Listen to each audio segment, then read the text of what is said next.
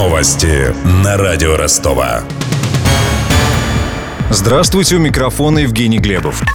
США готовы на конструктивные переговоры с Россией с ситуацией в Сирии. Об этом заявил официальный представитель Госдепартамента Марк Тонер. А тем временем стало известно о третьей жертве среди российских военных в Алеппо на этой неделе. От ран скончался полковник Руслан Галицкий. Несколько дней назад он попал под обстрел в западном районе города. И все это время медики боролись за его жизнь. Как сообщили в Министерстве обороны, командир танковой бригады был командирован в Сирию в качестве военного советника.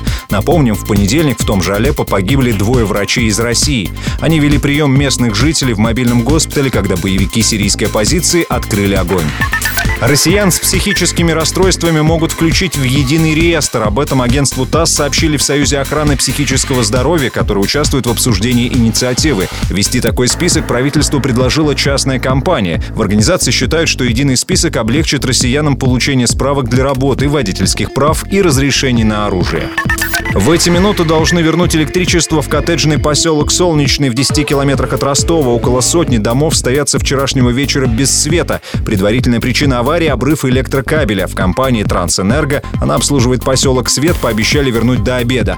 По словам жителя поселка Солнечный Владислава Шелемба, почти во всех домах нет и тепла. Поселок обогревается с помощью электрокотлов. Свет очень редко. Там вот за 6 лет, что я здесь живу, ну, может, раза 4 его выключали. 6-8 лет примерно существует. Здесь все новое, все новые коммуникации, канализация, вода, электричество. Он построился с нуля. Самое плохое, что у всех стоят энергозависимые котлы. Соответственно, у нас и отопление сейчас. В домах холодно, на улице мороз. Из-за отсутствия электричества, да, у нас нет и отопления. Поселок Солнечный расположен между авиагородком и Соленым озером. Был построен 8 лет назад и состоит из таунхаусов, малоэтажных домов на несколько квартир. В них проживают около тысячи человек.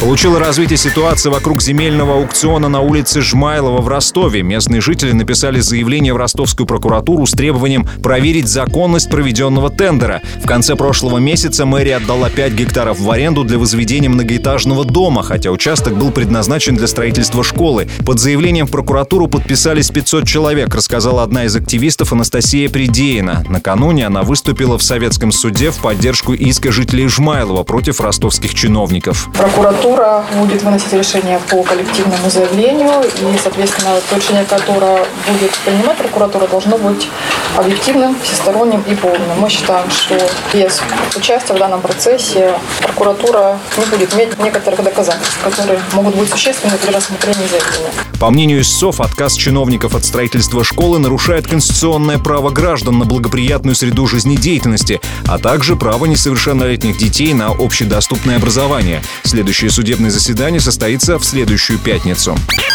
У меня вся информация к этому часу. У микрофона Евгений Глебов. Над выпуском работали Денис Малышев, Мария Погребняк, Данил Калинин и Виктор Ярошенко. До встречи через час. Новости на радио Ростова.